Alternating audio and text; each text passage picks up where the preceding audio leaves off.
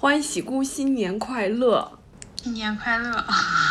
我的新年 一点都不快乐是吧？也没有了，就是我在新年的第五天就被网络暴力了。网络暴力是被人骂了呗？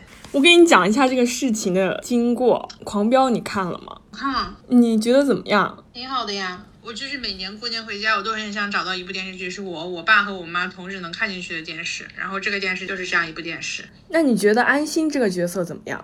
挺好的呀。那天反正不知道是什么事情吧，我妈就觉得我太较真了，这样不好。我就问她，我说：“那你觉得安心这个人怎么样？”然后我妈就说了一句：“她说，嗯，跟你有点像。”昨天散步的时候，我爸爸又在路上跟我讲，他就觉得我太犟了，有些时候有些事情不应该这样。他的意思就是不要太像安心了。我就讲安心，你觉得他不好，他也是本部剧的男一号啊。因为我看这个剧，我觉得呃安心这个角色和高启强这个角色应该是双男主的一个戏，他不应该是突出某一个人而弱化某一个人，就是说在演职人员表上面啊。后来我就发了一条微博，原文是这样。说的，他妈觉得我性格不好，要改，尤其是在看了《狂飙》之后，觉得我很像安心、较真、轴、犟。然后我说，既然不好，那他为什么是男一号？发了这个微博之后，我没有想到会有这些人来评论我，你知道吗？就有一个人评论，他说，因为他有后台，而且他的结局又好不到哪里去。这个他有后台和我所要表达的安心的这个性格没有什么关系。我就说，因为他有后台，所以是男一号。好，这个人就没回我了。他是一个有着几千粉丝，好像在做号的一个人。然后另外有一个人呢，只有几个粉丝，他就评论我，他说：“你有两个干部叔叔，且这么照顾你吗？” 他有没有这两个叔叔，不会影响他基因里面的有一些性格。然后我就说，我说的是性格，难道他的性格是因为他两个叔叔的基因吗？这个人今天回我，他的性格能好好活着，离不开他叔叔的照顾。你要是没人家那个条件，还是三思而后行吧。然后我就觉得他在教人做事吗？教人怎么去处理自己的人生吗？我说谢谢你为我操碎了心，我这就去跟我爸说，让他多交几个这样的朋友。其实我之前就想把他给拉黑的，你知道吗？然后我又觉得这样显得格局很小。这个人之前从来没有发微博，然后他就专门发了一条微博艾特我，就是我给你截图的那个，来你读一下。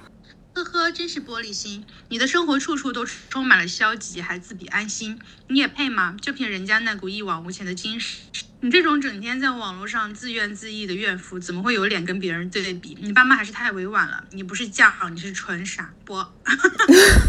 我 反手我就把他点了举报，然后没过多久就举报成功了。我至始至终都没有在自比安心，而是我爸妈觉得我像安心。就哪方面看出来我的生活处处充满了消极？我不理解。虽然你所作所为并没有体现出你生活消极，但是你以前确实是挺消极的。以前是以前嘛，人不会变的嘛。我又不知道。你看，你都不知道我消极有没有改变，他知道了。哎，一个不认识我的人，他知道了。觉得微博的戾气真的好重啊！是这样的呀，所以你看，一些明星以前还活在微博，后来微博就托管了。太多人喜欢在网络上对别人的生活指手画脚，这一点在现实生活中都可见一斑，更不用说在微博上了。真的吗？怎么了？现实生活中你也见很多人对别人的生活指指点点、指手画脚吗？对啊，我最近就遭受到了别人的指指点点和指手画脚啊。哦，好吧。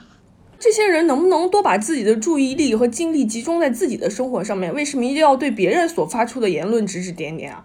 那你发微博的目的是什么呀？我发了很多类似的这种我和我爸妈的日常对话，我相当于是把它作为一个素材累积起来的。那你在微博上发这些东西的时候，你有期待这些东西收到反馈吗？没有，完全没有。为什么不选择用日记的形式呢？仅仅是因为为了记录的话，写日记、发微博、发小红书几个东西有什么区别呢？那我也会写日记去讲述这个事情。日记的写作方式，我觉得和这个就不一样了。在手机上会更有构思，更有灵感。为什么不选择用备忘录或者是其他的方式呢？之前也写过备忘录啊，我发现备忘录有一个问题，我在回看我之前的备忘录的时候，可能手一下点到了，然后它的日期就改成了当天的日期，我就查不到我是哪一天编辑的了。所以就是我后来没有再用备忘录的原因。那你可以发 QQ 啊。反正现在没人用 QQ。我以前记录这些的方式都是发在那个 QQ 空间里面有一个留言板，后来没有再用那个留言板的原因是因为它不好查找，我他妈只能一条一条翻。说的是你说的这些功能不用发在公共平台被别人评论的东西，但是为什么你还是要用这个平台呢？写日记和这些东西的本质的区别是，写日记仅仅只是记录，但是发微博也好，微信朋友圈也好，QQ 也好，除了记录以外，你还有一个需求就是分享。分享这个行为本身，你就在期待从别人那里收获到反馈。当我分享这个东西的时候，没有收到正反馈，我也不会因为我没有收到正反馈而失落。但是你会因为收到负反馈而愤怒。呃，你又没关注我，你刷到我，那又不是我推荐给你的，我又没有买流量推荐给你，那就是微博的锅。我在之前就已经发现了微博戾气很重，那段时间把我所有的微博全部仅自己可见了，名字也改了，头像也改了，就是因为，嗯，之前有人骚扰过我嘛。但后来我又想，我为什么要因为别人而影响自己？结果发现你自己并没有那么强大。我觉得我在慢慢的成长吧。人想要变得强大，就是在经历过不断不断的伤害之后，慢慢的开始了免疫。你有些东西总要去经历，总要去承受。能让自己不被受影响的前提是被影响够了。那你成长了吗？你现在被影响够了吗？你下次可以毫无防备的用微博继续发，然后被网暴了，然后就再不用再跟别人说我被网暴了吗？没有啊，我跟你说我被网暴了，我也只是想把这个事情记录下来。哦哦，OK，fine。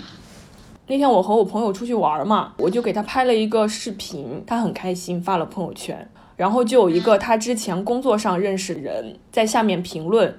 我忘了评论是什么，大概反正就是不好的评论，他就把这条朋友圈设为那仅自己可见。了。对对对对对。我说你太容易被人影响了。朋友圈本来就是我们自己的一个分享的地方，我们为什么要因为别人的不好的评论而终止掉自己的分享呢？把那个人看我朋友圈的权限关掉啊！在这个事情之后，他已经设置成了仅聊天了，他就很担心还有别的人。但是如果有别的人对他有类似的评论，只能说明一个问题，就是这些人不配成为你的朋友，那就是那些人的问题，其实不是你自己的问题。我连我妈都屏蔽了。对啊，很多人连家长都屏蔽了。对啊，就因为我妈喜欢在我朋友圈底下说一些有的没的，然后最后她求我，我才给她放开。你妈一般会在你朋友圈底下评论些什么？就我半夜发朋友圈，她会说你还没睡啊。然后平时发朋友圈，她会说我口红太浓。发我朋友做的饭，她说好好向你朋友学习。然后我就很明确的跟她说，你再说一遍这种话，我就拉黑了。她还是忍不了，她还要说，那我就拉黑。我不管对谁都是这样，你也是这样呀。之前还出现过一个人不喜欢看我朋友圈，直接把我删掉了。然后删掉之前给我发了一段话，就说我朋友圈天天发些吃吃喝喝什么的，给我删掉了。我说好嘞，走好啊。真棒。Goddamn hindsight 2020 poured rain all over my sunny. Someday this will all be funny. Mm-hmm. We were cocaine and honey. Dysfunctional, I was a junkie. Someday this will all be funny. Oh, I know everything worked out the way it's meant to be. But honestly,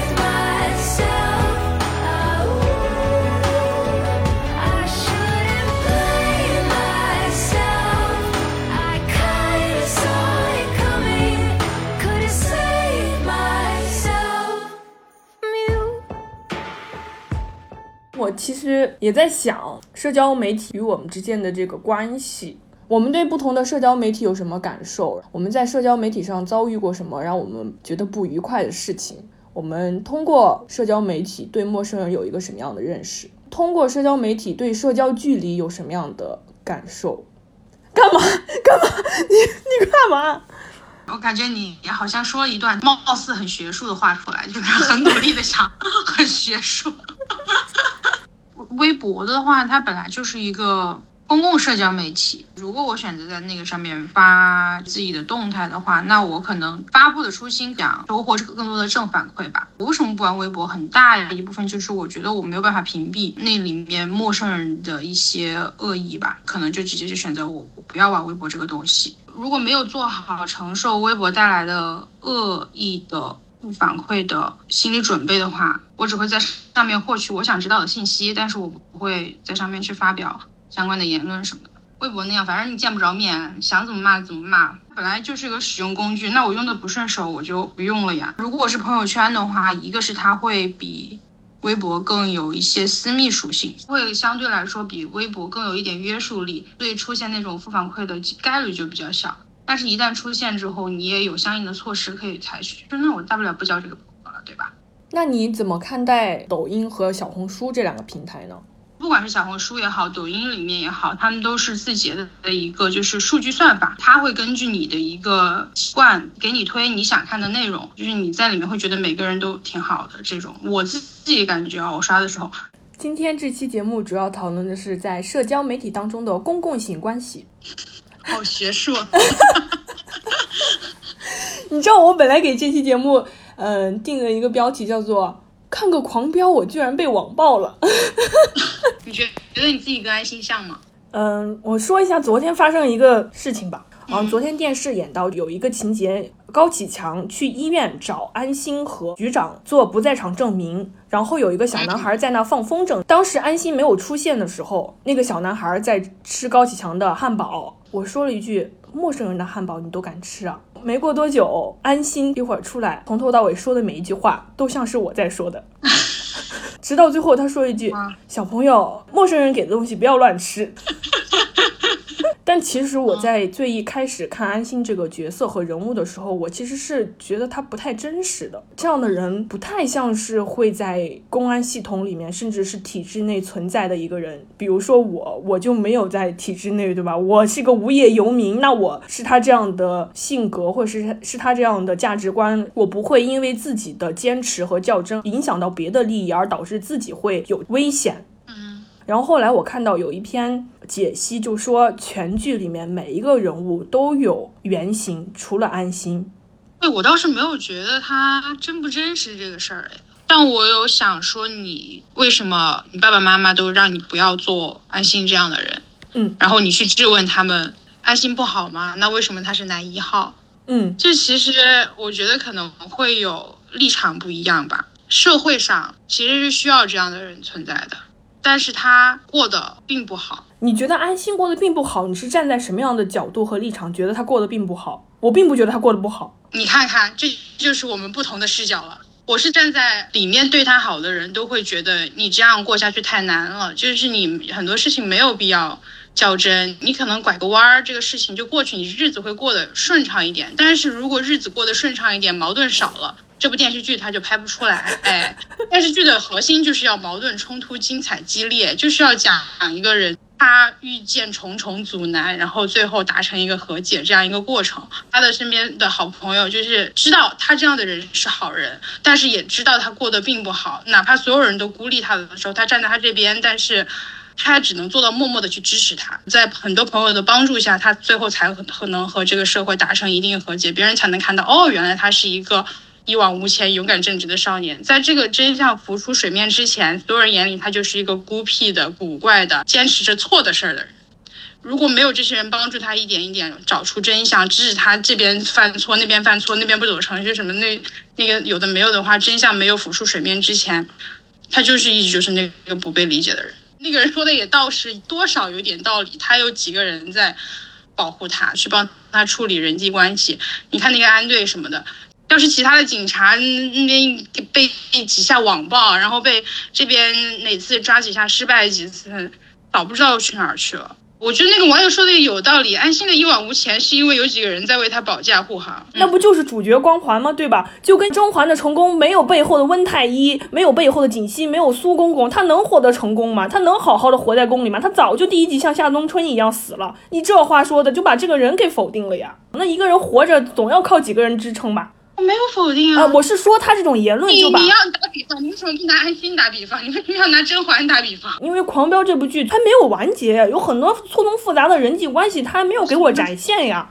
有很多人，他究竟将来会变成什么样的人，走什么样的阵营，剧情会怎么发展，我们现在还是未知的呀，对吧？至少《甄嬛传》最后有结局是大家都知道了呀，所以我才拿它打比喻啊。《甄嬛传》我看的没你多，那我不知道了。我并不是否定这个人本身，就是我在说他最后被人看到的时候，背后是有很多很多因素的，并不是因为他犟，他追求真实，所以他才是男一号。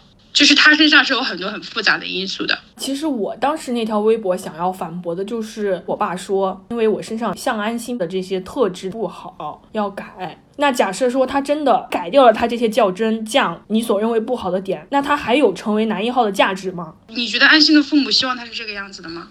也有可能希望，这个我？真不知道。就我是说，他身边对他好的人，其实都会去劝他这样的事情。你不觉得你就像个安心吗？就身边的人都会劝你说你要改，你要改，你要改。对啊，在《狂飙》这部剧里面啊，我其实没有那么喜欢安心这个角色，是因为我在一开始就质疑他的这个人物存在的真实性。我从一开始的时候我就非常的欣赏高启强这个角色，在高启强身上你能看到一个变化，他是如何从一个唯唯诺诺卖鱼小贩，逐渐一步一步成长为黑社会的大佬，就有点像甄嬛那种。你本来是一个很简单的人，通过一些社会的历练之后，如何变成了一个社会的老油条，并且混得风生水起？其实，在剧作的角度来说，我们一般会说人物他其实是不太愿意会去用改变这个东西，因为所有人都知道人物的改变其实是很难的。我们更倾向于愿意说人在不同的情境下去发现和挖掘出了他更加真实的一面。就所以，我不会觉得这是改变，就是我觉得这本身就是埋在他骨子里面。嗯嗯嗯，把他的潜意识和内在的一些东西给外化了出来，确实是，可能他本身就是这样的人，只是没有契机成为这样的人。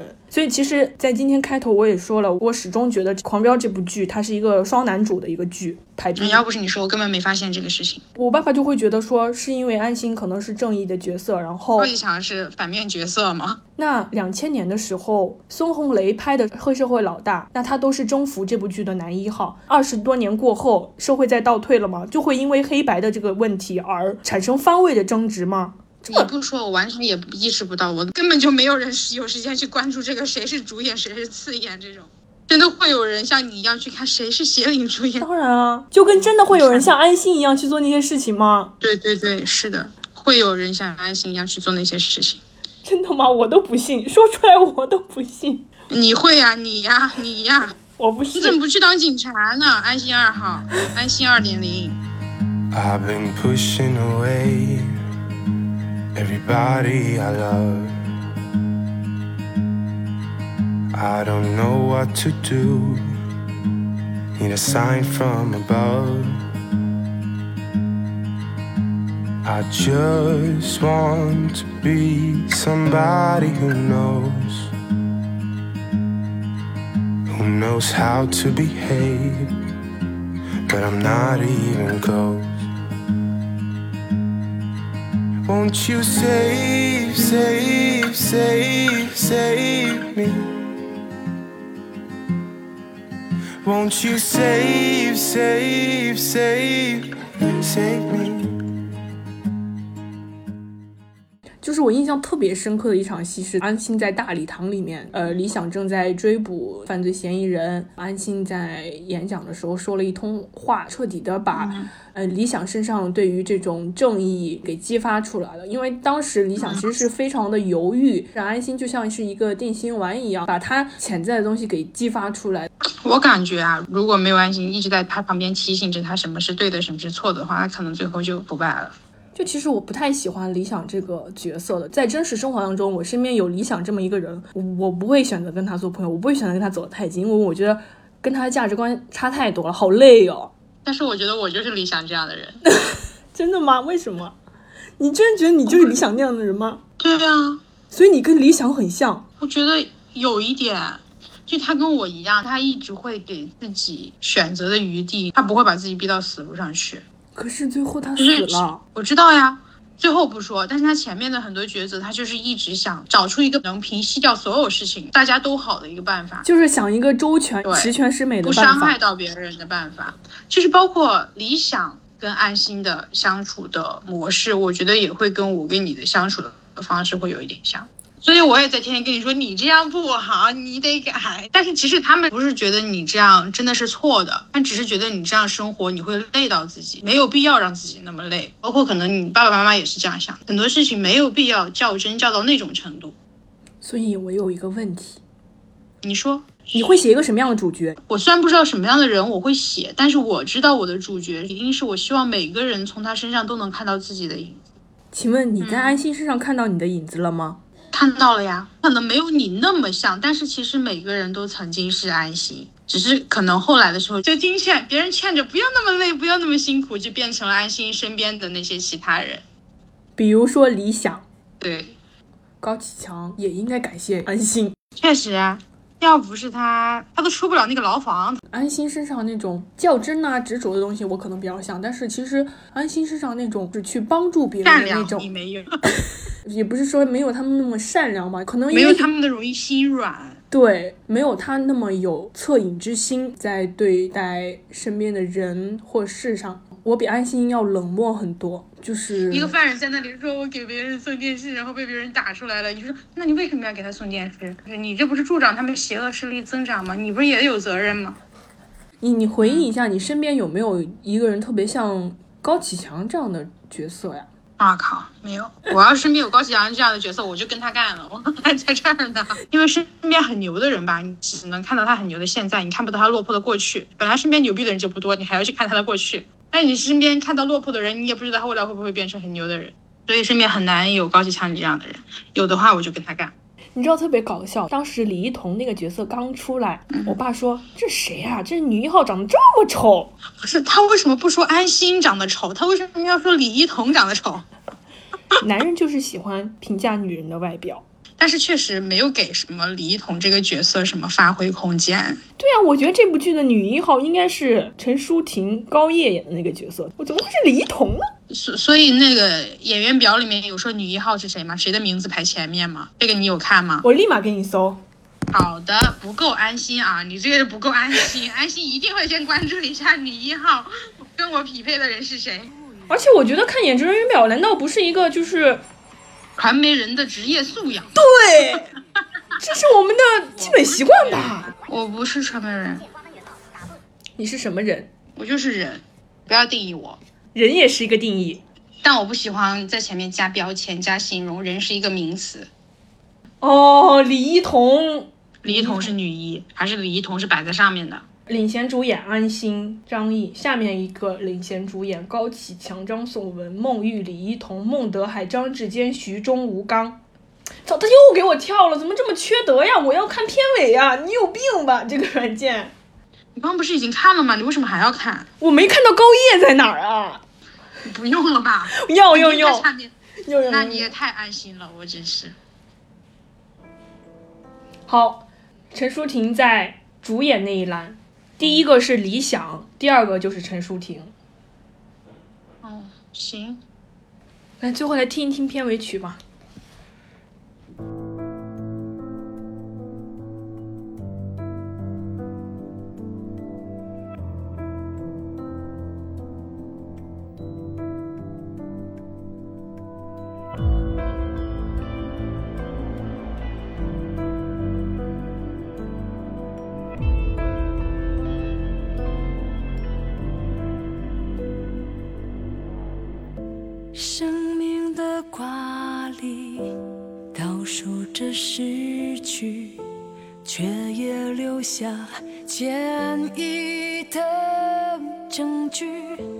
真相不言语，只是按下暂停，等待开启。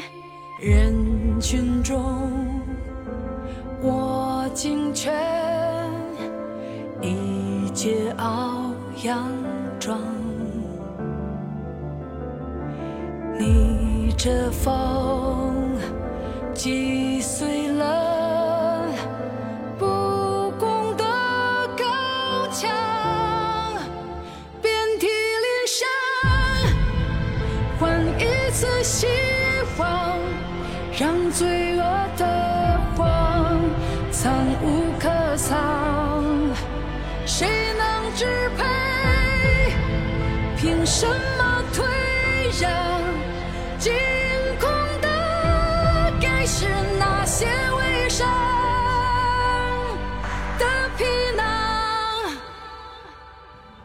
哎，之前我有没有跟你分享过？二零一八年我在北京工作的时候，嗯，当时我有一个关注的电影方面的博主，他在夸张艺谋的电影，因为我已经看了这个电影，我觉得没有那么好，他把他夸的天花乱坠，我就怀疑他收了钱，然后我就在下面非常委婉的说了一句：“这个是不是吃饭的？”他公开的转发那条我的评论，有很多他的粉丝都纷纷转发这条微博，然后来攻击我，随后又把我拉黑了。那个时候是我第一次经历这个事情，我真的好气愤哦！我们公司是做这种 娱乐宣传营销的嘛，我就让我的同事在他那条微博下面刷评论。我一开始没有那么过激，想要去做这些事情的，是因为我先遭受到了这些可怕的事情，我也想让他感同身受一下。哇哦，好合理哦，你的网暴。